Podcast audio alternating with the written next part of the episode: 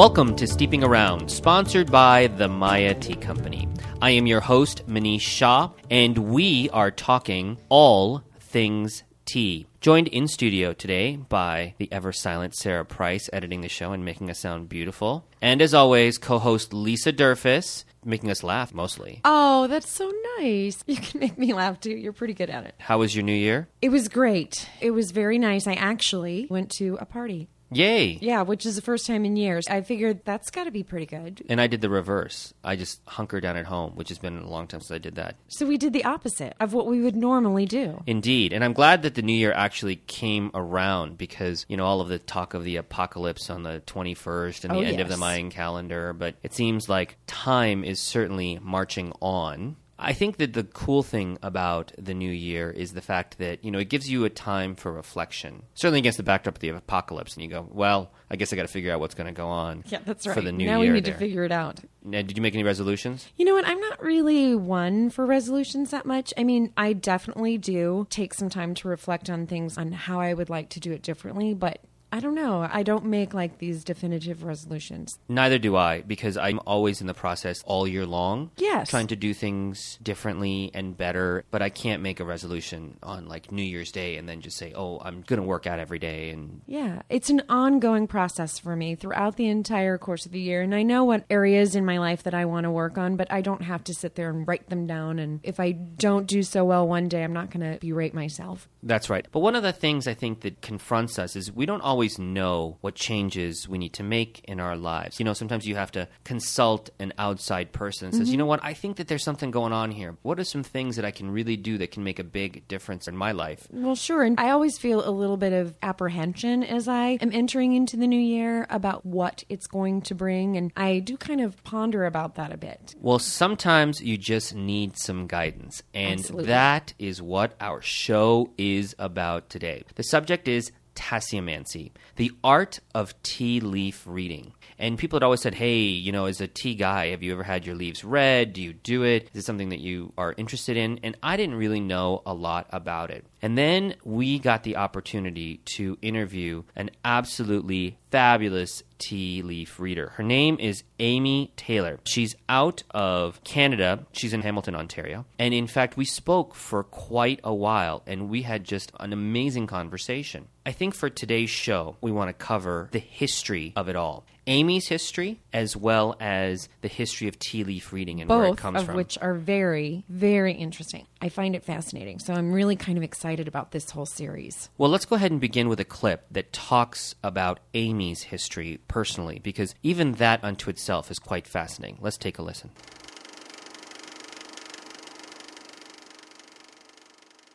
So we're here with Amy Taylor, and she is the expert on tasseomancy, which is the science of tea leaf reading. And I'm not sure if it's science or art, but I suspect that by the end of this interview, we will find out. Welcome to the program, Amy. Thank you very much. So, Amy, there's a lot of history that we have to talk about. Let's talk a little bit about your history. Okay. How did you become a tea leaf reader? Where does that come from? Well, it's kind of by fluke. I was adopted, so I was raised in a family that tea leaf reading wasn't part of the culture. And by complete fluke, we were sitting in a Chinese restaurant of all places. Uh, I think it was my birthday at something. And I had the teapot in front of me, and my sister was sitting across the table from me. And she asked me to pour her some more tea. And I just happened to look into that little gong fu style cup that they have, right? So I actually was keeping the pot in front of me because I looked into my entire family's cups that night. now I've never read their leaves since, might I add. I would rather see fate play out the way fate's going to play out without having any preconceived notion of it. But that piqued my curiosity. So I did a bunch of research and went and saw a few elderly psychics in Toronto that had tea leaf reading as part of their repertoire. And I learned some valuable lessons from them. And then I started experimenting. And by the early 90s, I'd say probably 93, I started reading professionally. Wow. I like how you use the word that this is a fluke because apparently, based upon what we know of your life, it's not exactly a fluke, right? Not exactly. I mentioned earlier I was adopted, right? So I was reunited with my biological mother in 2007, and I found out through her that it goes back three generations. It goes back to my great grandmother from Leeds, England. She was a tea leaf reader, and I had no idea of any of this information until 2007. It took me a while to get my jaw off the floor. Yeah, I'm, I'm not sure exactly flukish here. Fluke implies accident, and it seems there's some serendipity here. Well, you know what? And that also goes back to the whole adage of nurture versus nature, and who knows, right? All I know is that I'm blessed on many levels, so there you go. That's wonderful. So let's talk about what one needs to be a tea leaf reader. Special skills, training, intuition. Let's say I decided I want to be a tea leaf reader. What do you think a tea leaf reader really needs to do this well? Well, having been teaching it for the last 12 years, I think anybody can do it.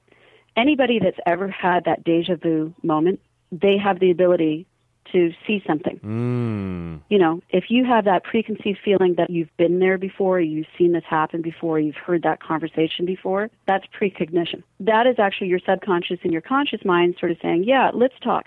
hmm That's a lot of what psychic ability is about. So, yes, it's partially being psychic, it's being very intuitive, but it's also being in touch with everything that's around you. So, people can learn that because it's a muscle I believe that everyone has, but you don't know it until you actually start to flex it.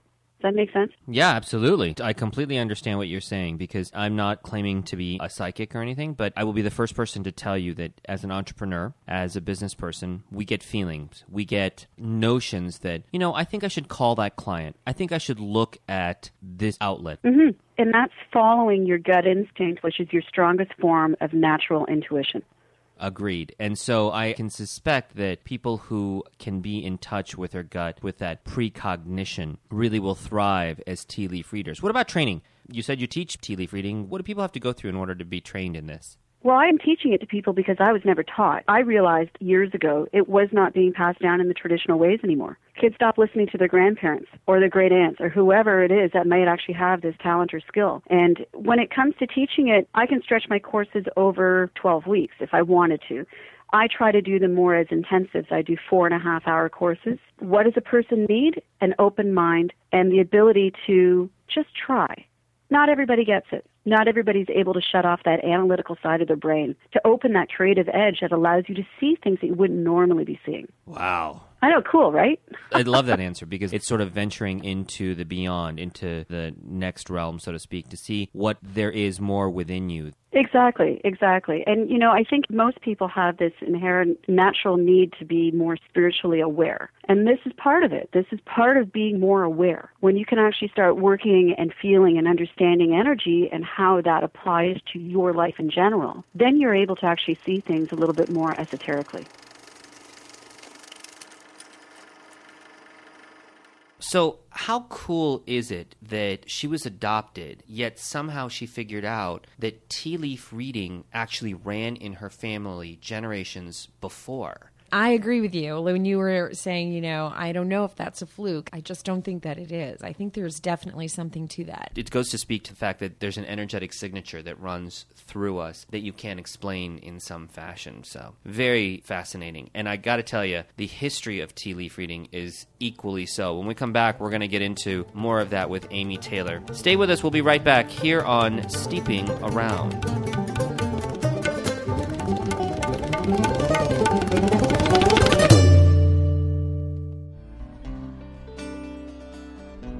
Hello, everyone. This is Nick coming at you from the Tea Company.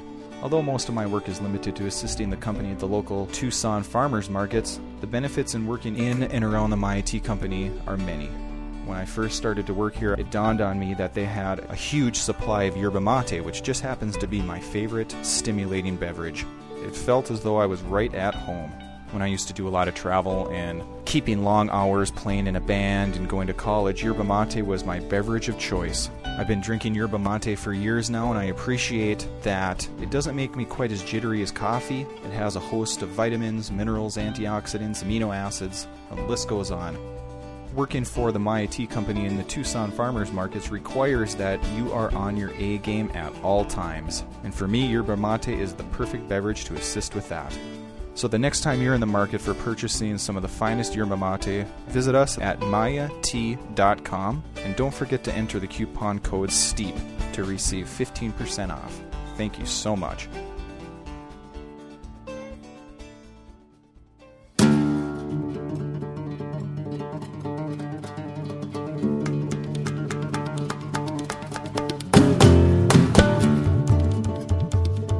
Welcome back to Steeping Around.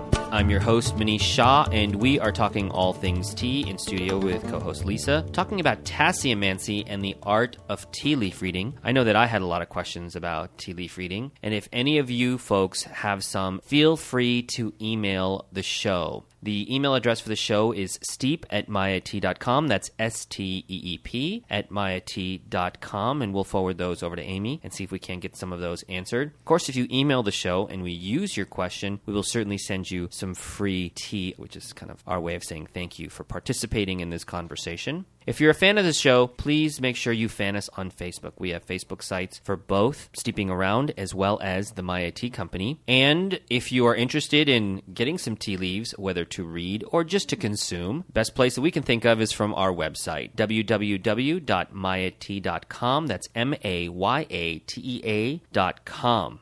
Now, prior to actually having the conversation with Amy, I didn't really know a lot about the history of tea leaf reading, and you actually did some of the research. On Yes, it. but I mean, I barely scratched the surface when I was doing the research, and Amy really kind of clarified a lot of points for me. Well, let's hear what Amy has to say about the history of tea leaf reading, some of the other things that they've used to read people's fortunes besides tea, and we also talk about something called the Nelrose Cup of Fortune. Let's hear what she has to say.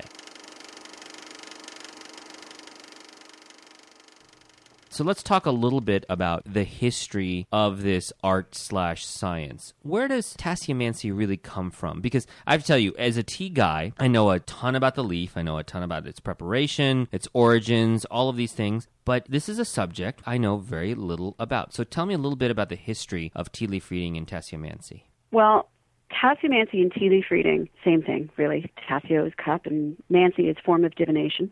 It's been around, they say, probably since the time that tea was discovered because the Chinese are very much big into omens. And because the Chinese are the ones that discovered tea and started creating the plantations and different ways to formulate it, it really makes a lot of sense that it would have started there. But there is nothing written that confirms that. The closest we can come to is information from the 1600s, and it's when it's actually hitting areas of Europe. And they say the gypsies actually brought it to all of the upper class and stuff. So the most information comes from the 1600s.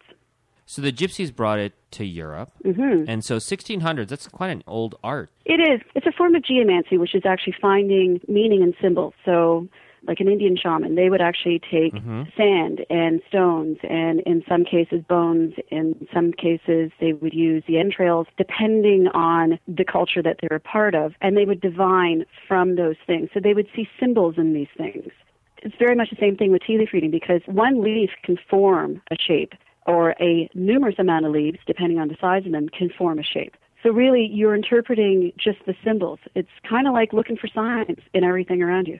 And you know, there are signs in everything around us if you are sensitive and you are aware and focused. And so I think that this idea of symbolism in the grand scheme of things is very relevant in our times based upon your sensitivity. Yeah. So I understand that.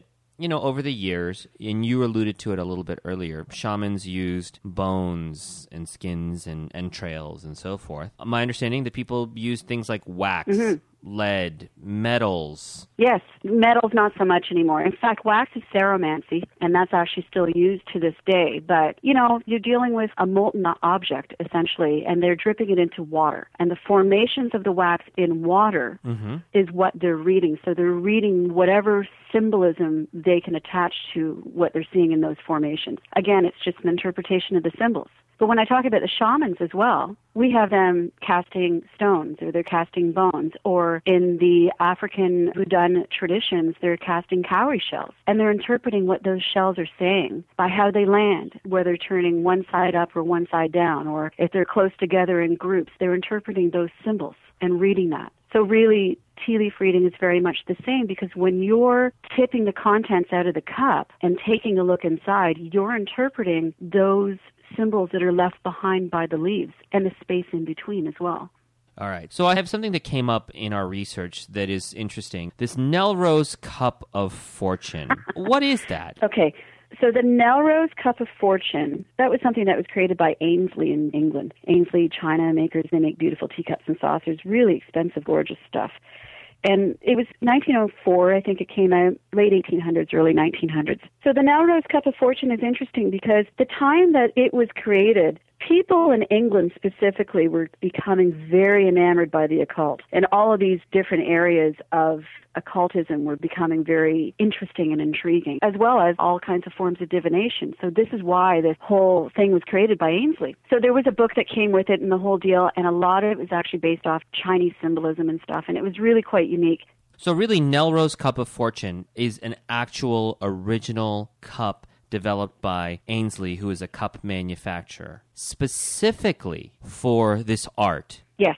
And it had its own booklet and instructions and the whole deal. So it wasn't used by a traditional tea leaf reader. This was used by somebody that was interested in the occult aspect of reading their own fortune on a daily basis. Some people, I don't know, for example, some people will pull out a pendulum and actually use the pendulum to answer questions with. So the Aynsley Cup of Fortune that they had, the Nelrose Cup of Fortune, was the same thing. Wow. So, really, this is about a person having something special in their own hands for them to, say, tap into guidance on a daily basis. Absolutely. Now, in I think it was the late 90s, early 2000s, there was an author by the name of Jane Lyle, who's a tea leaf reader, and she created something called the Cup of Destiny based off of the design from the Nelrose Cup of Fortune. So you can still get these kits where you would actually get the cup and the saucer in the book to tell you how to use it. Same sort of idea as the Nelrose Cup of Fortune, but completely modernized. And you can still find those. You can find them on eBay for like 45 bucks, I think. You can also find, rarely though, you can find the Cup of Knowledge by Aynsley with the playing cards and stuff. They're gorgeous though. They're absolutely beautiful teacups.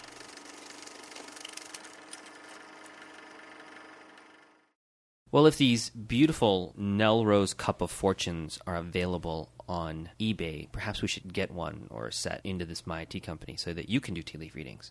Oh, absolutely. And I did have the opportunity to look them up online, and they really truly are beautiful. Although Amy talks a lot about them, she didn't really explain how they actually look. There's a series of planetary symbols on the top, and then a series of symbols as you go lower into the cup, and each one represents something different and how the leaves fall. So it's really interesting, and I think we should get one. Okay, so if I get some, will you learn how to do tea leaf reading? Yes. And then do a bunch for me? Yes. Nice. Yes, I will be happy to do that. One for Sarah, too. Absolutely. That's awesome. Well, it's been a really, really cool subject to explore. And next week, we're going to dive into it a little further with Amy. We're actually going to get into the process of how a tea leaf reading goes down. What does it involve? And then what do the leaves really tell you? And what can you really gain in a tea leaf reading? It's really a fascinating conversation. You definitely want to stay with us for that. Yes, absolutely. Well, I want to thank all of you for listening this week, and thank you to Lisa, for joining me on the show. Oh, no, it's my pleasure. Thanks. And until next week, please remember we're so happy to ring in the new year steeping around with you. See you next week.